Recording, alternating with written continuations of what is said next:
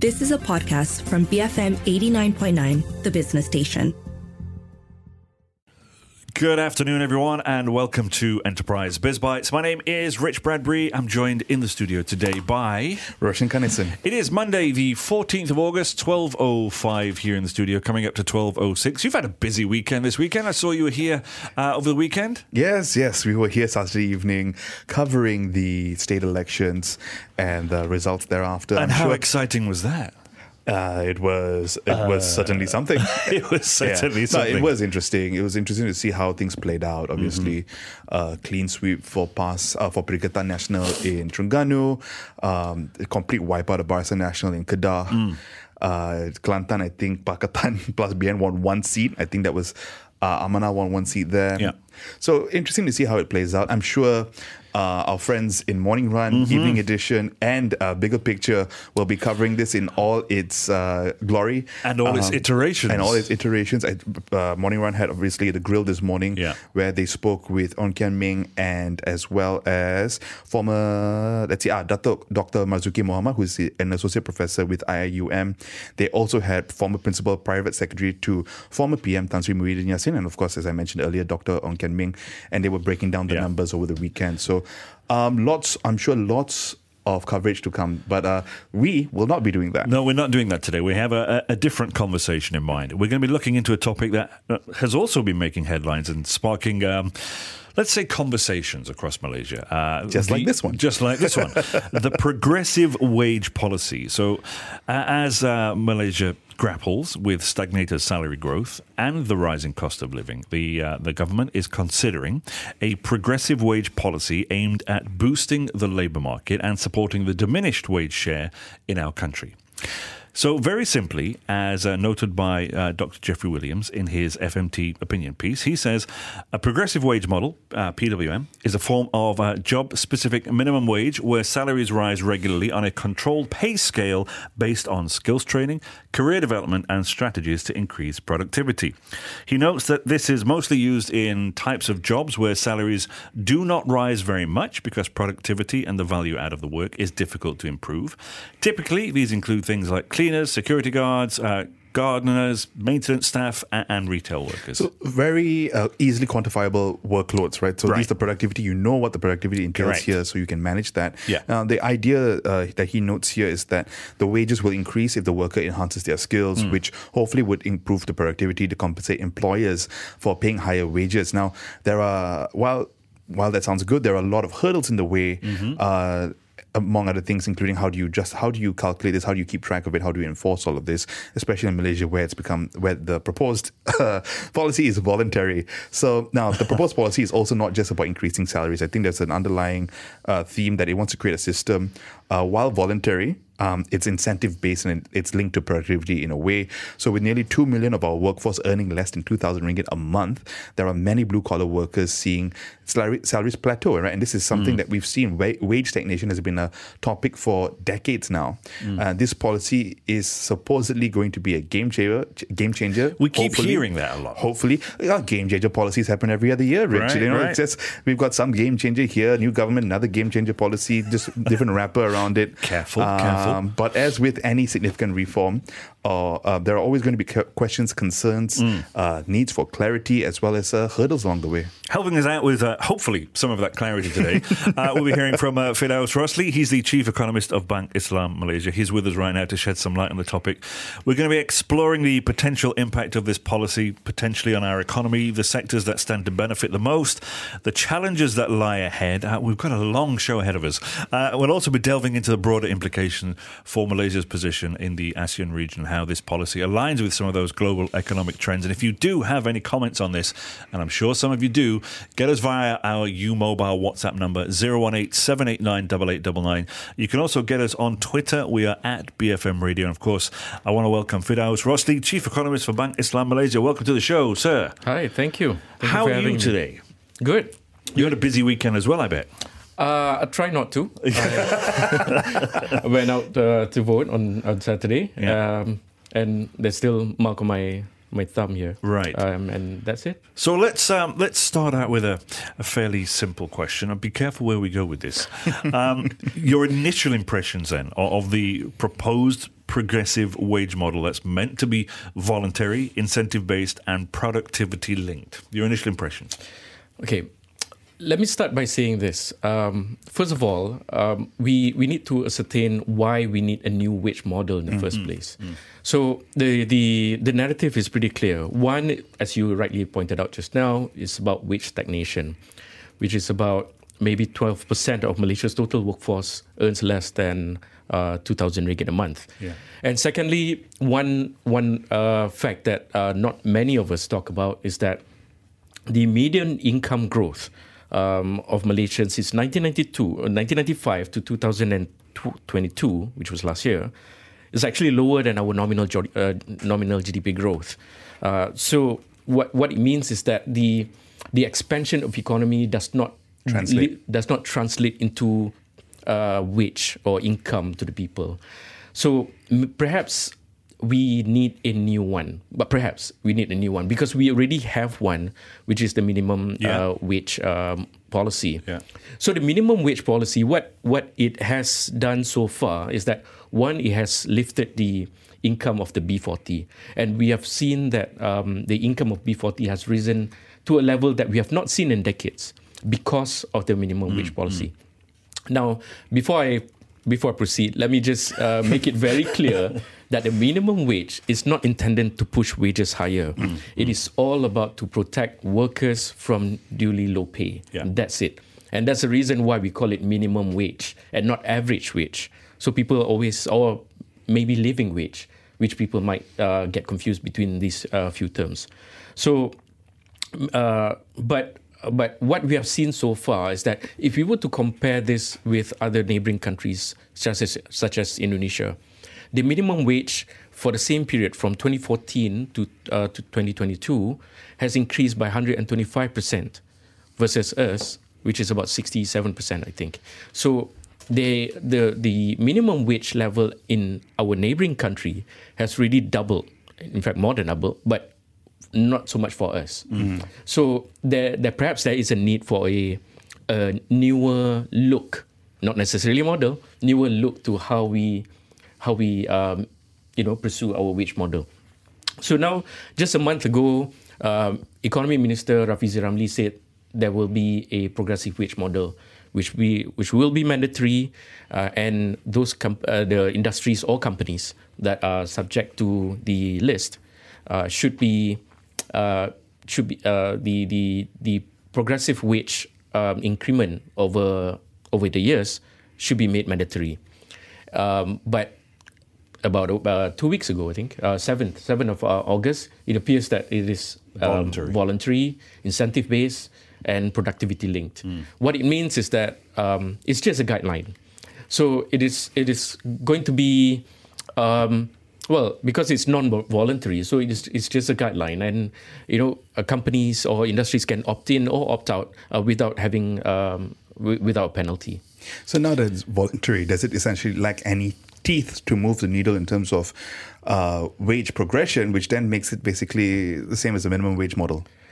Perhaps we should um, ask ourselves whether we need one that, that bites more than um, the minimum wage uh, policy. Uh, what what we know is that the minimum wage policy has has worked so far. What has not worked, as far as minimum minimum wage policy is concerned, is the enforcement bit of it. Right. You know, uh, it has it has you know done like what I said. You know, it has lifted the the income of B40, etc., etc. So it it works. And besides, the minimum wage policy makes it easier for us to compare across countries, whereby progressive wage model, because it's sectoral based, and perhaps it's not just sectoral based, it's sub sub sector sub sub sector based. So it's it's very niche, and it's going to be much difficult for policymakers or analysts alike to make a comparison across countries. What's in it for the employers then, who you know decide to volunteer? Uh, what do they benefit from this? Uh, not sure, because it's still it's it's a voluntary scheme. Yeah. So I mean, if I if I were in the industry, I would probably opt in to get the incentives. But we have to be sure whether the incentive goes directly to the workers, Right. or will it be treated as income Yeah. or, or profit to to the uh, to the company. Hmm. So we do not know what's the what's the actual mechanism on how that incentive Hmm. to the uh, progressive wage model would be. So the proposed progressive wage model is expected to provide guidelines, as we noted, uh, Firdaos, for annual salary revisions across a variety of sectors, uh, jobs, and stages. Um, in your view, which sectors do you think are in most need of wage policy reform? Uh, and how might they benefit from it, right? So yes, we have minimum wage here, but minimum wage, while has while it has been effective to bring up minimum incomes, isn't the be all and all because we do want people to have wage growth over the longer term. So, which sectors are most vulnerable to stagnant wages, and uh, how might they benefit from a wage model, a progressive wage model? Um, I think the those that uh, those sectors or subsectors that should be included in the guideline are those within the lowest average wage per worker in Malaysia, and there are two broad umbrella um, sectors. One is uh, labor incentive uh, in, uh, intensive industries such as agriculture, plantation, accommodation and restaurants, construction, wholesale and retail, um, and also domestic workers. We should also um, about speaking about domestic workers, they are exempted from the um, minimum wage Yeah. policy. So perhaps we should think about that too.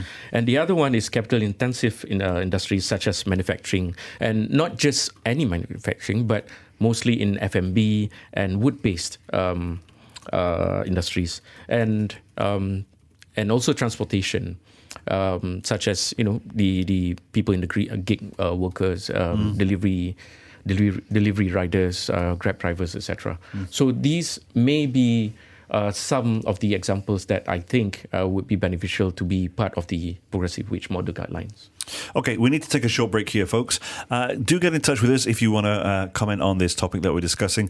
018 789 8899 is our U Mobile WhatsApp number. We're taking a look at Malaysia's proposed progressive wage policy, uh, a potential solution to stagnated salary growth and rising living costs, or is it just speak? We'll be right back after these messages here on BFM 89.9, the business station. Birkins for Mama. BFM 89.9, the business station. My name is Rich Bradbury. I'm joined in the studio by. Roshan Kanesan. And today we are talking about a topic that's on uh, quite a few people's tongues right now. We're looking into the topic that's uh, making headlines, sparking conversations across Malaysia the progressive wage policy. We are grappling with stagnated salary growth and the rising cost of living, and the government is considering a progressive wage policy aimed at boosting the labour market and supporting the diminished wage share in our economy. We have uh, Firdaos Rosli, the chief economist, with us here in the studio from Bank Islam and Malaysia. Um, Firdaos, just before the break, we were asking you about um, how it's expected to provide guidelines and and who was most in need of this. What about um, giving the, the potential challenges of implementing a progressive wage model? What measures should be in place to ensure that SMEs can adapt without compromising their financial stability? If it was, if it was a mandatory scheme or, or a model, then um, there will be clear challenges for businesses to comply with the with the new model, um, like um, how we saw the, the the implementation of minimum wage in 2013, for example, where the, you know some there, there were quite a number of discussions back then centered around whether unemployment rate will go up uh, as a result of introducing the minimum wage. Uh, which he did temporarily, only for a year, and then it came down. And then when we uh, pushed the um, minimum wage higher to 1,000 ringgit and streamlined it across uh, across the country, that um, actually you know given a little bit of blow to unemployment rate, but then it it uh, it normalized again in the in the following year, and then it sort of stable um, um, uh, th- throughout the year since um, uh, since then.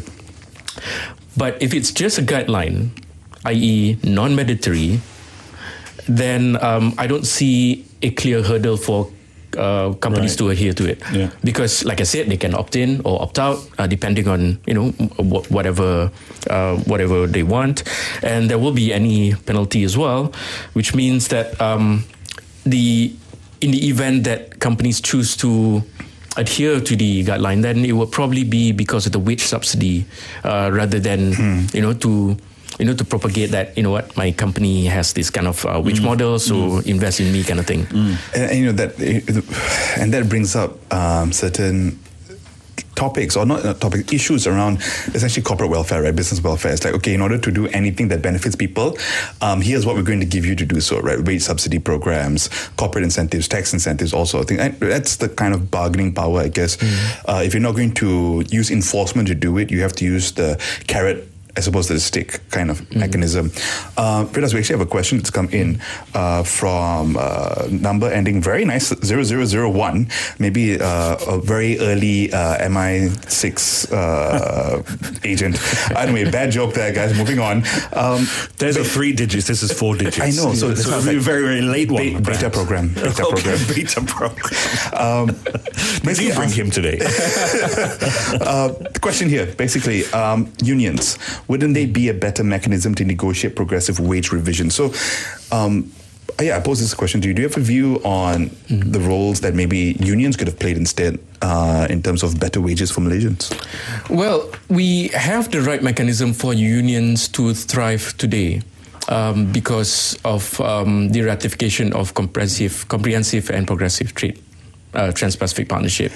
CPTPP, right? Is that what it's called now? Yeah, it's a mouthful, man. And um, so w- what what it means is that um, uh, with the ratification of CPTPP, there are like eight or nine laws. Uh, and bylaws um, uh, related to labor that we have to amend, uh, which which are amended already. And one of them uh, is freedom of association, uh, and uh, which means that any one of us can create a trade union now. And not just that, freedom, freedom of association means that you can also crisscross between industries as well. So you may be you know, um, a member of CUEPACS today, and tomorrow you'll be NUP. So there's there's no limitations to um, movements of uh, members within union and intra and inter unions um, right now.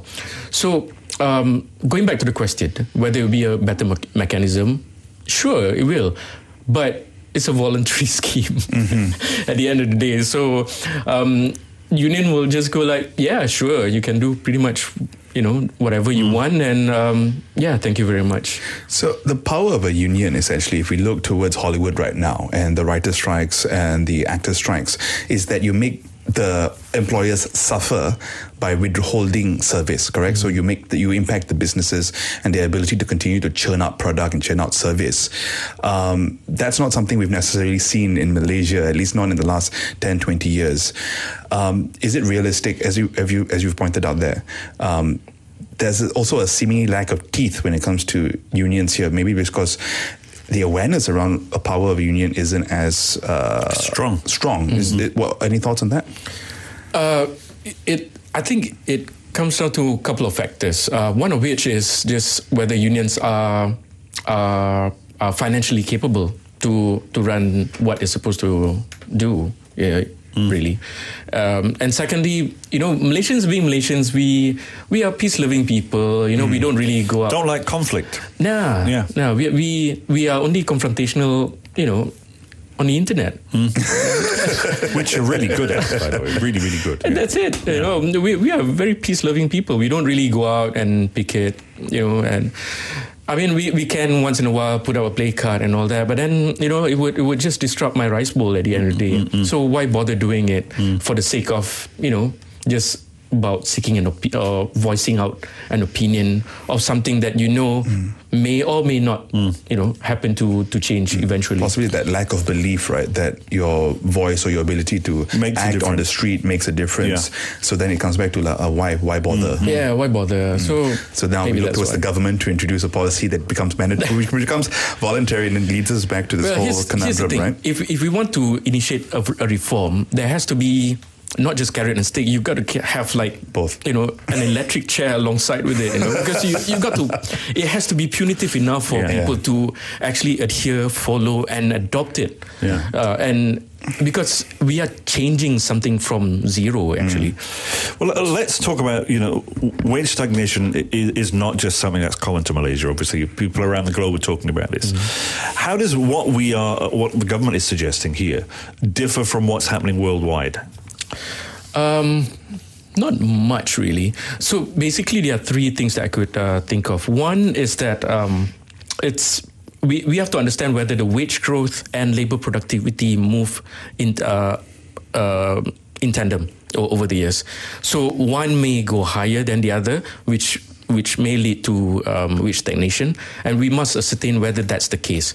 Secondly, is the increasing financialization, where you know the increase um, of uh, the use of debt uh, and and uh, any financial instruments would make the financial related sectors going higher in terms of average per worker, leaving others down there, like in the case of plantation. I mean, low wage, low skill Yeah. um, industries. So we must sustain whether that is the case, or uh, thirdly, is maybe because of technological and, uh, advancement or the lack of it, or and sorry, and or the the globalization bit.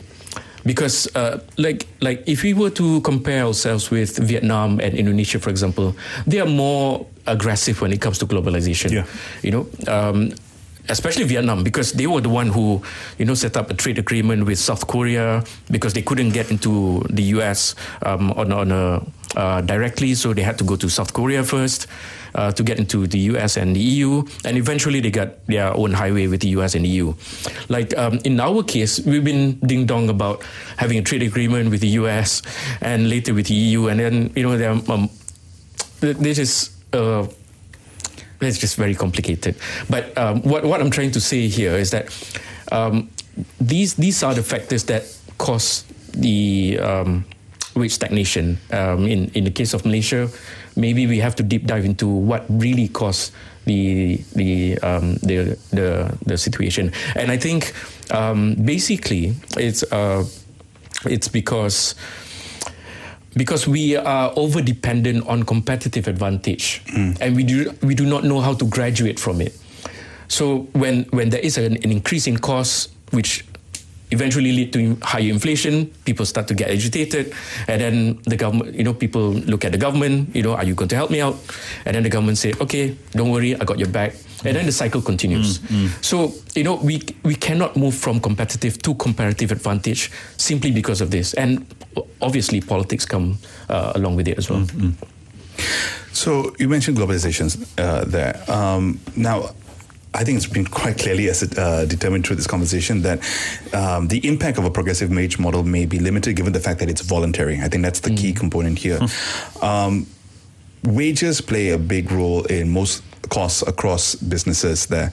Um, how do you see if we had a, pro, a mandatory progressive wage model, how would we then compete uh, on ASEAN level, right? Just following up on that point you made earlier, um, because if competitiveness, if competitiveness, competitiveness, and a fight to the bottom in terms of pricing becomes the competitive advantage, then there is no real incentive to raise wages, right? Because the the lure to attract FDI and businesses here, it becomes, oh, we're cheap to manufacture in, we have low wages. But you can't fight other countries if you want to go. It's a fight to the bottom. Yeah. Okay. That's a, that's an excellent question. First of all, we must understand whether uh, if we were to have a progressive wage model that is mandatory in nature, then should we abolish or get rid of minimum wage order? Because you can't have two different wage models working in parallel. I mean, the, the reason why Singapore chose the progressive wage model instead of minimum wage is because they are a city state. You know, it's much easier for them to you go to the ground and then ascertain what level of wage uh, at each industry, and also it is it is also easier for a small city state to you know gives incentives as far as training, and then you can see the progression much clearly versus having minimum wage. For a big country like us, where we have you know, a very sophisticated industry, and we have a very low wage, low skill industry in plantation, etc. So there's a very wide uh, variety of um, need as far as getting labour's inspectors are concerned. So we have about, say, less than 400. The last I checked, we have less than 400 labour's inspectors. to uh, over 16 million um, uh, uh, labor force in Malaysia. So that's quite a bit of work for Mm-hmm. our labor inspectors be go very into. busy. Mm. Yeah, extremely busy. I mean, how how can you monitor these things?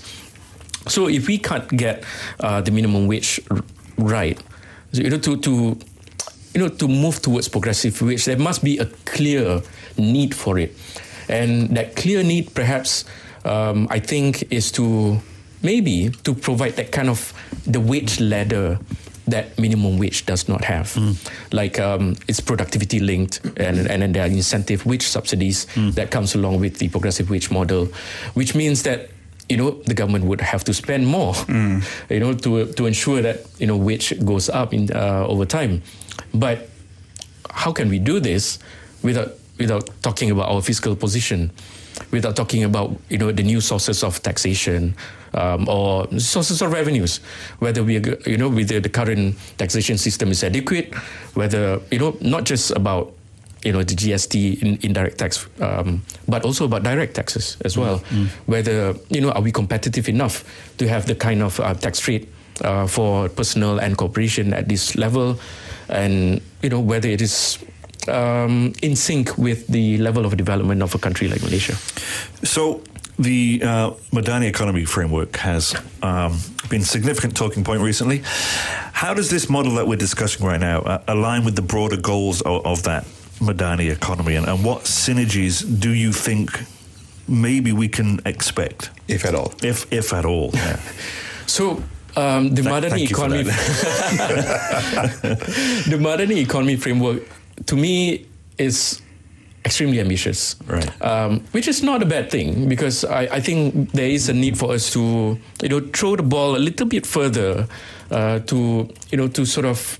Uh, give a different look into how we look at uh, policy making in this country. Um, I can't really pinpoint how the progressive wage model can create that kind of pathway towards the 45% wage to GDP um, target. But uh, a better way, I think, to push the uh, to push wages higher is through the minimum wage, because as minimum wage goes up in time, so will the medium wage. And when medium wage goes up, so will the average wage of uh, of Malaysians. So we what we notice is that um, the the rate of increase in minimum wage has led to a higher increase in median wage, and even higher increase in average wage in Malaysia over the last uh, ten years. So here's the thing: wage to GDP always suffers following a crisis. And we have seen this in uh, global after following the global financial crisis, the COVID pandemic, uh, the COVID nineteen. Um, so it, it it will always come down. But what is interesting is that the the Madani economy does not really incorporate that element of economic crisis and the impact to policy making, because if you notice in the case of Malaysia, our policy making happens to you know tends to change drastically following a crisis. And that's that's something that's natural. Yeah. so if the minimum wage today is 100 uh, 1500 ringgit at a wage to gdp level of 32.4% can you imagine how much should the minimum wage be if the, in within 10 years in 10 years time the wage to gdp should be at 45% my back of the envelope calculation suggests that uh, that the minimum wage should triple in 10 years' time. That is assuming that our nominal GDP growth stands at 7%. And I'm not, you know, without taking into account the effect of inflation yet. So, what is happening here, if you think about it from the perspective of economic model, where uh, with if you increase the wage, so the the the um, uh, the the the demand curve will shift to the right, and we keep continuing shifting to the right, which eventually would you know push prices Yeah. higher lah. Um, but we're not talking about the supply curve here. Uh, Yeah. Will will the supply curve shift to the left as a result of all of this? Which means that there would be there should jobs be available. yeah, be more investments, more technological uh, adoption, uh, more liberalization as far as economic um, policies are concerned. You know, in order for us to ensure that inflation do do not uh, move in tandem with the the right shift of the demand curve. If that does not happen, then the recessionary gap um, would only get wider for Malaysia, which means that for us to maintain everything as is, the government would have to pump in more and more money to ensure that the, the economy does, does not tip into a recession in the second or the third year of the of of um, of having the ten percent increase. So, what with that in mind, I think as we come to a close in the conversation today, maybe to wrap up, um, how what is a sustainable way of doing this? Because on one end, if the, tripling of a minimum wage over uh, 10 years is quite an astounding uh, growth rate for wages in that sense. Um, and if that's the if that's how you see um, increasing the wage share, what is a more realistic way of getting this done, right? Of getting us to a 45% wage share where more of that GDP growth is being translated into higher wages as opposed to continuing this lagging uh, of wages in comparison to GDP, nom- even nominal GDP growth? Well, I believe that um, any kind of reform or transformation, for that matter, uh, would have to be made progressively oh sorry organically not progressively organically means that we have to ensure that all supply related supply chains would have to move with you know as we move one variable because the ripple effect of changing one variable will have you know will, will be significant um, if if at all uh, across all um, mm. all other variables as well so you know like for example since we're talking about which level if we were to increase the wage to GDP by one percent, there will you know there will be ripple effect throughout the all the entire supply chains related to wages, which is pretty much everything, lah. Mm-hmm. Um, so we have to understand that it is not that simple, and if if we still want to pursue this, which means that we have to be very very comfortable with inflation. All right, on that note, we should wrap up for today's show. Thank you so much for that, Firdaos. Okay. That was really good. Uh, of course, we've been speaking with Firdaos Rosli, the Chief Economist of Bank Islam Malaysia. Um, if you did miss any part of this conversation, you can catch the podcast on our website at bfm.my or download the BFM app. Uh, that's also uh, in the Apple App Store or Google Play. You can also catch us on Spotify and, of course, all those other players. Just search for Enterprise Biz Bites. Now, um, don't go anywhere, though, because coming up after the one o'clock news, it's a breakfast grill replay.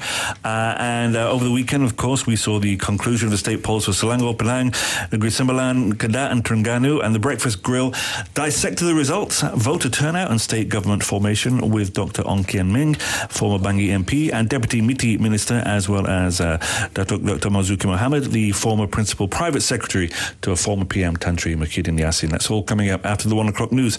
Uh, don't go anywhere, though. Keep it here on BFM 89.9 on behalf of myself and Roshan, of course, this has been Enterprise Biz Bites here on BFM 89.9, the business station. You have been listening to a podcast from BFM 89.9, the business station. For more stories of the same kind, download the BFM app.